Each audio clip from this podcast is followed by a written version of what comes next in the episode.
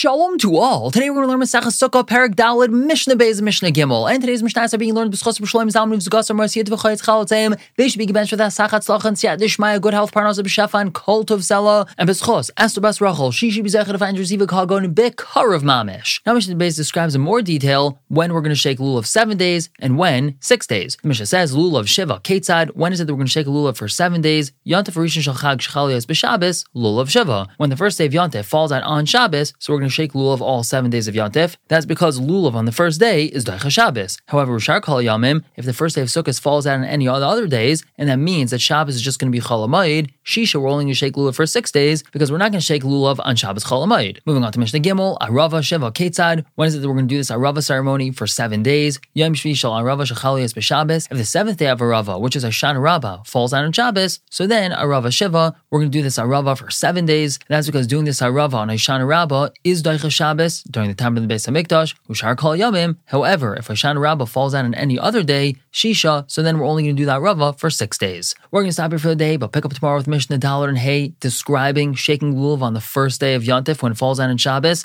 and describing what this Arava ceremony is. For now, everyone should have a wonderful day.